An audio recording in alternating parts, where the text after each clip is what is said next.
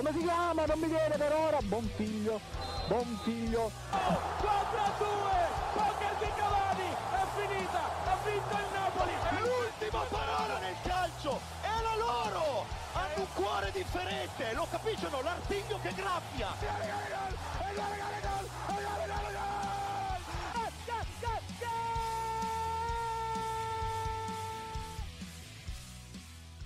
Sono partite che certe volte possono segnare una stagione, ma soprattutto che in alcuni casi possono essere positive nonostante un rendimento particolarmente negativo.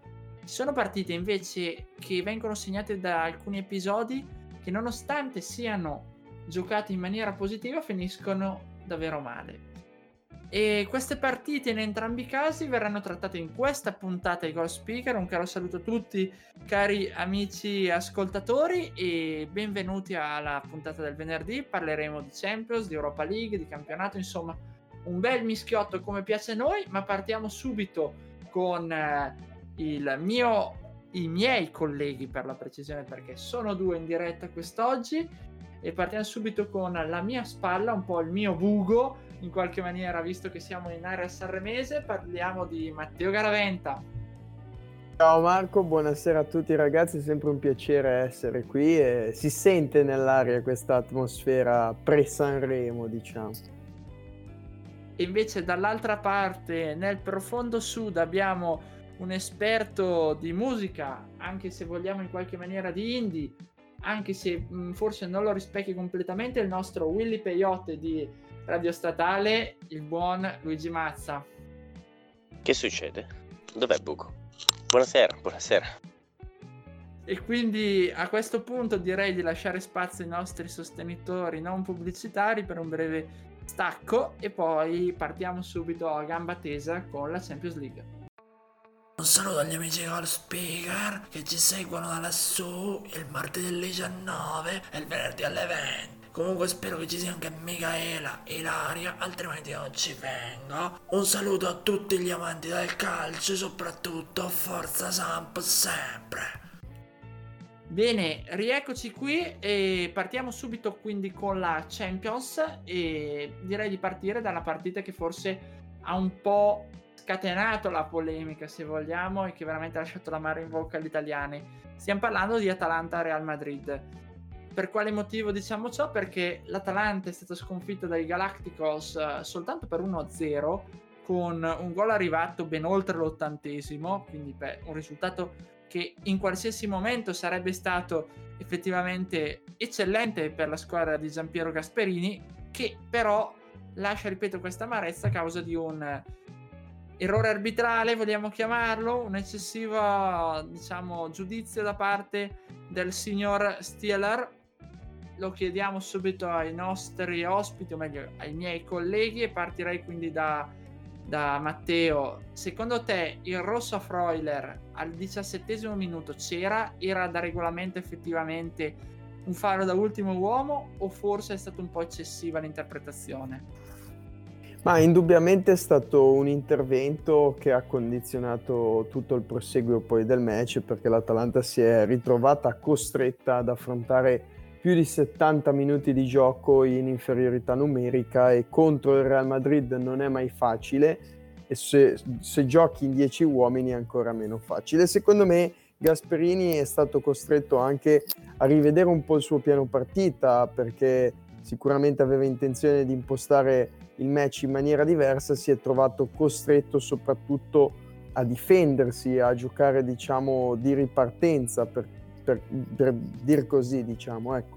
Sicuramente eh, poteva esserci un metro di giudizio diverso da parte dell'arbitro, anche perché l'intervento eh, era sì da ultimo uomo, eh, probabilmente il fallo ci stava, il, il cartellino rosso è un provvedimento forse un po' esagerato e anche un po' esasperato.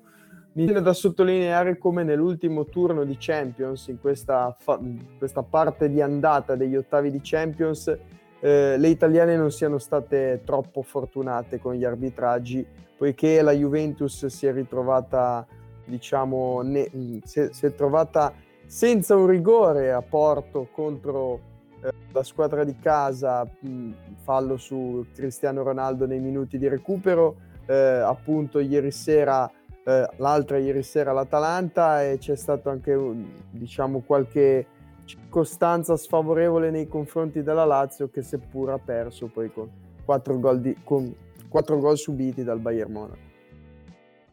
Ecco, Matteo, se vogliamo guardare effettivamente un po' la questione Atalanta, cioè anche la scorsa Champions League ai quarti con il Paris Saint-Germain, tra l'altro lì era in vantaggio, gara secca. Eh, nel finale ha, ha, impostato una partita diciamo abbastanza difensivista e si è ritrovata a dover poi abdicare proprio negli ultimi minuti.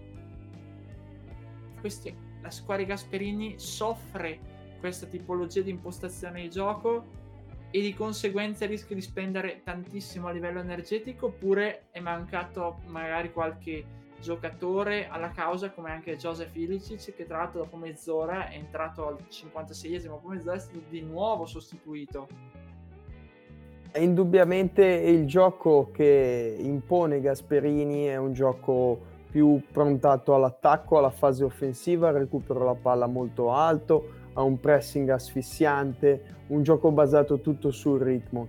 Difendersi diventa molto complicato se non sei abituato a giocare in questo modo. L'Atalanta però ha dimostrato di essere una squadra comunque poliedrica perché si è saputa adattare alla situazione, ha giocato una buonissima partita sapendo difendere con ordine anche contro il Real Madrid e il gol alla fine è arrivato soltanto appunto a 5 minuti dal novantesimo con una situazione da palla inattiva, diciamo, in cui Mendy è stato molto bravo a sfruttare questa occasione con un bellissimo tiro, tra l'altro, però è stato un caso isolato, ecco.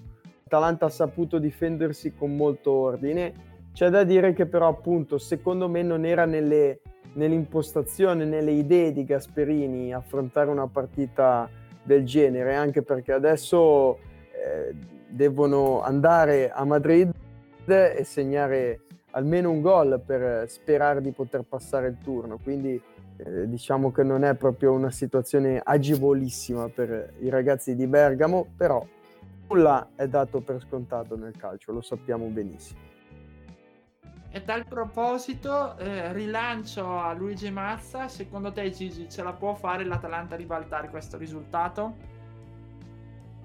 Diciamo che l'Atalanta ha le caratteristiche per poter ribaltare quel risultato, ma ancora di più ha le caratteristiche per essere una grande squadra. Quindi non deve farsi abbattere dalle situazioni, dai momenti. È facile prendere nervosismo, di nervosismo quando ci sono determinate situazioni, però ha fatto vedere che ha carattere, ha fatto vedere che ha le qualità per poter giocarsela con chiunque, indipendentemente da quale sia il suo status, come quello del Real Madrid. Speriamo, da vedere come sarà il ritorno, come lo preparerà Gasperini, chi, sostitu- chi sostituirà Freuler, perché giustamente non ci sarà. E da vedere, aspettiamo poi fra due settimane. E a proposito italiane, l'ha citato prima Matteo, la Lazio, che invece ha subito un pesantissimo 4-1 da parte del Bayern Monaco, tra l'altro in casa, se non vado errato, per cui in questo caso veramente gravi errori in difesa da parte del neoacquisto Musacchio, ma non solo, anche da parte di Acerbi, effettivamente Lazio surclassata completamente dal gioco tedesco Luigi, ma perché il calcio italiano non riesce a essere in questo momento così competitivo rispetto a quello tedesco che invece appare una macchina da guerra? E secondo me c'è da dire un'altra cosa, da vedere la Lazio secondo me è una squadra che in Italia oramai è ben rodata, conosce bene il suo campionato, sono anni che gioca con più o meno la stessa squadra in questo campionato, però in Europa non, non è la stessa cosa, non è lo stesso ambito, cioè, è arrivato con le unghie e con i denti in questa Champions League, grande merito per aver passato il girone ed essere arrivato agli ottavi. Però quando ti ritrovi davanti alla squadra più forte del mondo, senza, senza ombra di dubbio, là devi prepararlo un po' meglio. E quasi vedono i deficit di una squadra che negli ultimi anni ha un po', un po' di problemi nell'arrivare nel calcio un po' più importante ha impostato male la partita, cioè tolto eh, Musacchio diciamo che non lo ha fatto rimpiangere, ha fatto più o meno lo stesso errore che fece eh, un, po', di tempo prima. E una Lazio che ha le caratteristiche per essere una grande squadra, però deve riconoscerselo e che ogni tanto pecca di questo. Ma credo sia anche dovuto a una dirigenza che non ci tiene più di tanto da far dar lustro a, a questa squadra. Assolutamente, quindi vedremo poi al ritorno anche lì come andrà, anche se l'impresa appare quasi impossibile, mentre per l'Atalanta più possibilità effettivamente ci sono. A questo punto direi di lasciare spazio ancora un attimo ai nostri, non, ai nostri sostenitori non pubblicitari, stavo per dire non sostenitori, ma lo scoprirete effettivamente se ci sostengono o meno. E dopo parleremo di Europa League e qui invece gli italiani forse hanno fatto un pochino meglio però ascoltateci per scoprirlo la garra ciarrua, la capisci o no? È l'artiglio che graffia. Ci vuole quello, la fantasia per spiegare il calcio. Non basta mettersi lì a parlare di tecnica, parlare di tattica, se no sei un difensivista come Allegri. Mi giochi con De attaccante, per cui devi fare come gli amici di Goal Speaker il martedì alle 19 e il venerdì alle 20 su Radio Statale. E se non li ascolti veramente sono un difensivista non vincerai mai niente. Sei come quello là che fa ah, in Champions League ma arriva in finale ma non vince. Quindi devi fare come loro. Bene, rieccoci. Eh, nel frattempo avrete scoperto se effettivamente ci sostengono o meno i nostri sostenitori. So che è un po' un, un paradosso, ma effettivamente il dubbio c'è Dobbiamo salutare purtroppo Luigi Mazza che ci ha dovuto lasciare per un impegno improvviso e a questo punto direi caro Matteo di parlare subito di Europa League perché come dicevamo c'è chi ha brillato in qualche maniera ma non è riuscito a passare il turno. Dall'altra parte c'è effettivamente chi ha faticato invece il turno se l'è portato a casa. Stiamo parlando di Napoli e Milan. Quindi Matteo il Napoli effettivamente se noi guardiamo nel complesso in qualche maniera dalla squadra, ha fatto una partita veramente eccellente, soprattutto in attacco e annichilendo il Granada. Però l'episodio del gol ridimostra un'altra volta come la difesa abbia grossi problemi, soprattutto su palle che spiovono in area. Sì, assolutamente, ma io credo che la partita di ieri sera del Napoli, eh, diciamo nel complesso tutto il sedicesimo di finale contro il Granada, è un po' la dimostrazione e l'emblema di questa stagione del Napoli. Un Napoli che potenzialmente potrebbe in campionato lottare per lo scudetto, in Europa League eh, sarebbe potuto tranquillamente andare avanti e invece si ritrova in campionato a lottare per un posto in Europa League, l'ultimo della Champions, e in Europa League è stato eliminato appunto dal Granada ai sedicesimi di finale. Tanto caos tra la dirigenza, tra l'allenatore, ancora ieri sera Rino Gattuso non le ha mandati a dire, a De Laurentiis si è esposto in prima persona, ha difeso i suoi giocatori ma diciamolo pure tranquillamente ha accusato il presidente. E tutta questa situazione che ormai va avanti praticamente dallo scandalo degli stipendi eh, dell'anno passato di novembre 2019 eh, si ripercuote ancora adesso, seppur sia cambiato un allenatore, seppur siano cambiati tanti giocatori. A Napoli la situazione è rimasta immutata praticamente. No, a questo, punto, a questo punto mi verrebbe anche da dire per certi versi che forse sarebbe da cambiare il presidente per risolvere i problemi. Ma tante volte, quante volte si dice cambiamo l'allenatore perché è il capo espiatorio, ma poi in realtà i problemi vengono dall'alto e indubbiamente la gestione della Laurentiis negli ultimi anni ha lasciato un pochino a desiderare. Una squadra che poteva vincere uno scudetto probabilmente con l'organico che aveva e per il gioco che esprimeva, ma non è, non, è mai, non è mai riuscita a raggiungere l'obiettivo pieno. La partita di ieri sera appunto è stata la dimostrazione di come, quella, di come questa per il Napoli sia una stagione che se non nelle ultime 16-17 partite di campionato prenda una piega diversa, si può tranquillamente definire fallimentare. Fuori dalla Coppa Italia, fuori dall'Europa League, in campionato ora come ora occupa il quinto posto se non vado errato, anzi il settimo posto, scusate, di conseguenza veramente una stagione fallimentare. Assolutamente concordo. Eh, chi però rischia effettivamente di avere una stagione fallimentare se non farà la grande impresa è il Milan, perché ieri sera obiettivamente una partita molto scialba, spenta, decisa dall'episodio del rigore. Non dico dubbio effettivamente perché il, il tocco di mano c'era, ma di un tiraccio di Krunic finito fortunosamente sulla mano del difensore della Stella Rossa di Belgrado e per l'appunto Milan in qualche maniera che non ci ha capito nulla di questa partita. Pochissimi eh, tentativi, diciamo, in attacco, pochissimi tiri in porta, neanche senza troppo eh, spaventare il portiere beh, serbo. Dall'altra parte una eh, traversa, un gol annullato per fuorigioco grazie al VAR e Stankovic che si sta mangiando le mani. Però il Milan obiettivamente ieri sera veramente sta dimostrando questo leitmotiv eh, di una squadra in crisi che non sa più uscire da questa crisi, non ha perso in qualche maniera il, eh, numero di vittorie consecutive, questo filone vincente che ripartiva da marzo dell'anno scorso e che a distanza di un anno rischia di essere invece un filone di sconfitte. Per cui adesso il Milan si troverà ad affrontare, attenzione, il Manchester United. Ok, che i ben pensanti dicono Celtic, Lille, Stella Rossa e Belgrado Manchester United richiama la vittoria della Champions del 2007 però un'altra squadra quindi Matteo non so cosa ne pensi tu cosa ne pensi di questo Milan e soprattutto cosa ne pensi il motivo per cui il Milan non si ritrova nonostante Zlatan Ibrahimovic sia lì apparso un po' nervoso anche ieri sera? Ah, io credo che il Milan eh, in queste ultime partite ha dimostrato di essere una squadra che è un chino involuta.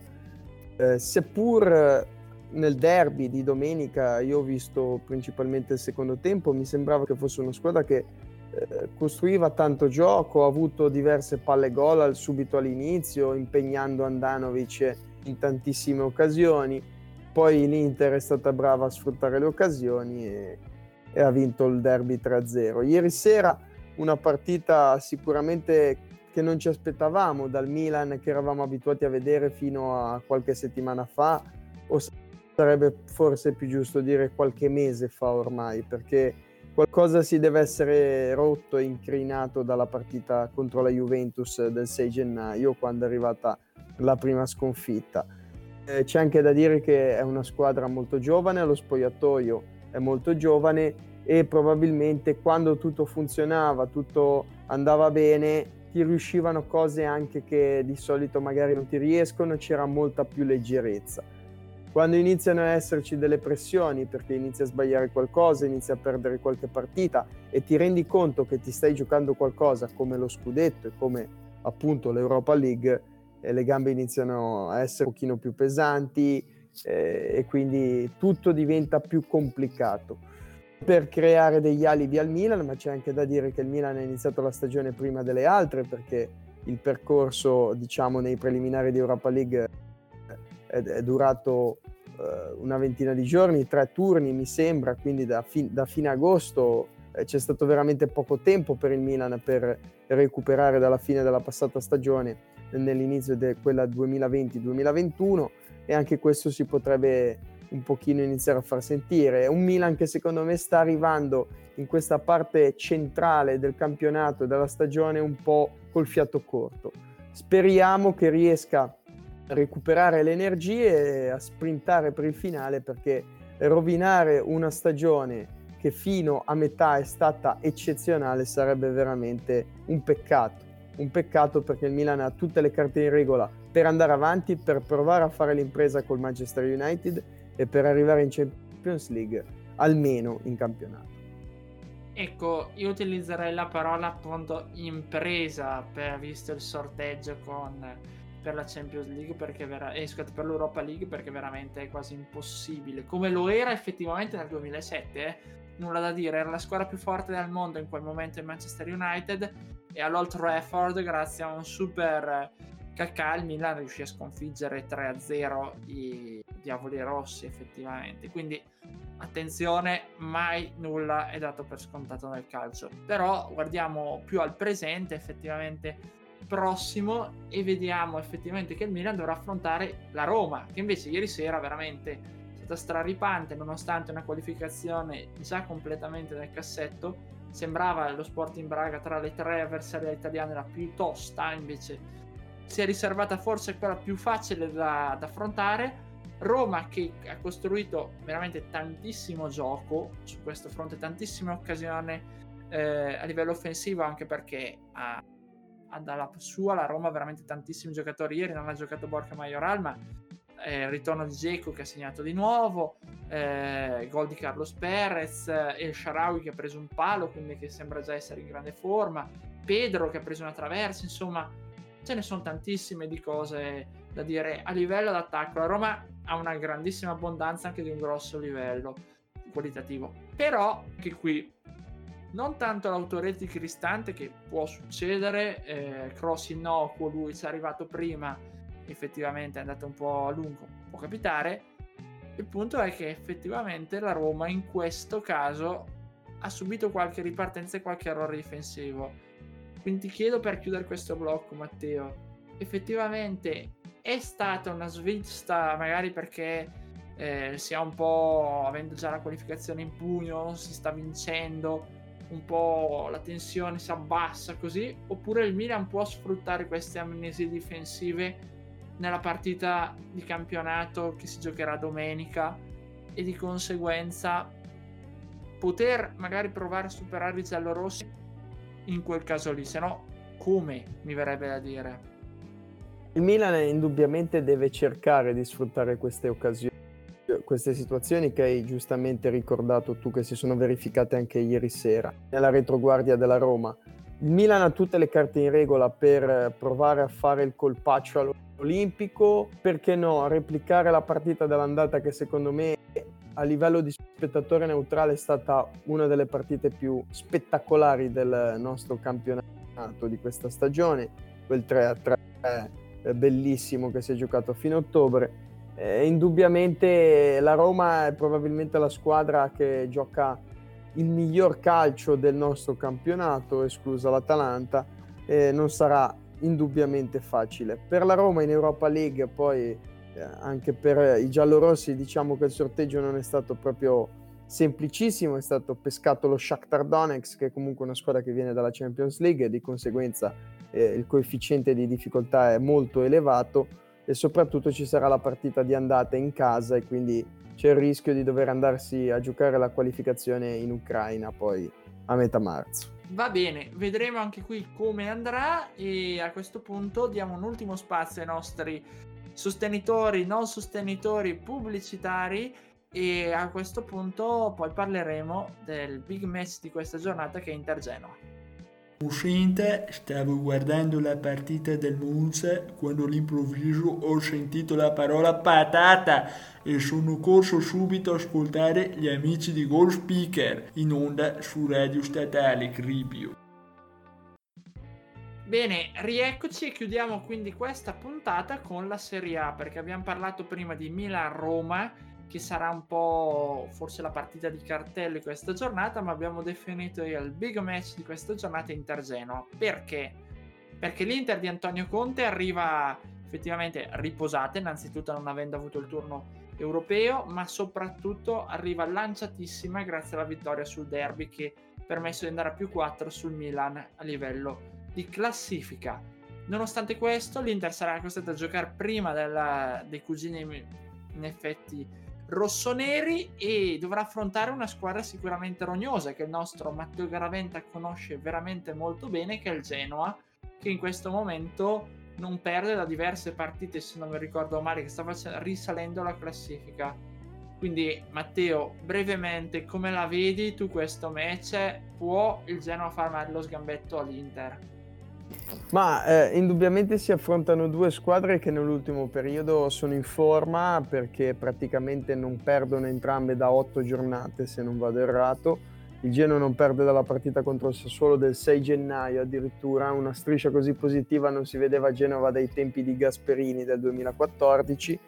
Di conseguenza vedremo, le carte in, ha tutte le carte in regola il Genoa per fare un'ottima partita D'altra parte di fronte c'è la, capo- la capolista Inter che ha vinto il derby contro il Milan 0 in maniera molto sonora e- ed è lanciatissima per conquistare ancora punti e continuare a macinare punti. Non è una partita, secondo me non sarà una partita spettacolare dal punto di vista del gioco perché sono due squadre che sicuramente fanno della loro capacità di sapersi difendere e ripartire eh, e di far giocare male gli avversari una caratteristica e quindi vedremo. Saremo tutti sicuramente sintonizzati per seguire il match perché può essere una partita comunque molto interessante. D'altra parte l'Inter deve vincere anche perché il Milan può sempre fare il colpaccio come ho detto prima all'Olimpico e provare la rimonta là, e recuperare quei quattro punti che ora come ora la separano dai nerazzurri. E l'altro match sicuramente che, su cui sarà da puntare i riflettori è Verona-Juventus. Anche qui il Verona, una squadra comunque apparsa in forma, che ha fatto bene durante tutto il campionato, anche se ha subito effettivamente il pareggio a parte il Genoa al 94esimo nell'ultimo turno. Juve che invece non ha avuto la Champions questa, questa giornata, ma che arriva effettivamente dalla vittoria col Crotone, nettissima, dopo una sconfitta altrettanto, se vogliamo, netta per certi versi con il Porto. Juve che è ancora in emergenza per i vari problemi che ci sono in difesa, sappiamo essere fuori Bonucci e Chiellini, sappiamo non esserci Morata per eh, il cito Virus che effettivamente normalmente non è un virus così particolare ma che può indebolire il corpo e quindi il povero Morata non può sostenere tutti diciamo i 90 minuti. La stessa cosa per Dybala che ha ancora le prese col ginocchio e poi anche probabilmente qualche mal di pancia lì all'interno dello spogliatoio.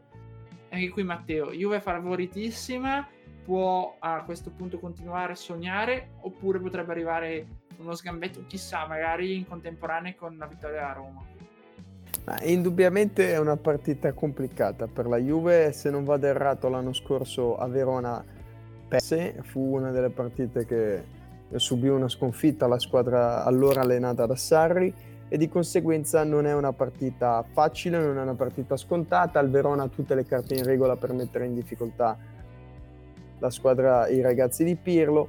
La Juve però deve rispondere da grande squadra e se vuole provare una disperata rincorsa scudetto non può lasciare punti preziosi per strada e deve iniziare a macinare e gioco già dalla partita di domani sera a Verona. Eh, staremo a vedere, vedremo anche quello che deciderà di fare Ronaldo perché sicuramente ha voglia di riscatto e c'è anche da dire che poi eh, tra due settimane ci sarà il ritorno di Champions e anche lì la Juve dovrà dimostrare di essere la grande squadra che è e che vuol diventare ancora di più. Assolutamente concordo, quindi direi di chiudere qui vedremo poi martedì come sarà andato questo turno in campionato. Ringrazio Matteo Garaventa per essere venuto qui con noi quest'oggi. Grazie a voi, è stato un piacere, buon weekend e buona serata a tutti. E anch'io vi auguro quindi un buon weekend di campionato. Vi ricordo appuntamento martedì alle 19, sempre sul nostro canale Spotify, sempre su Radio Statale.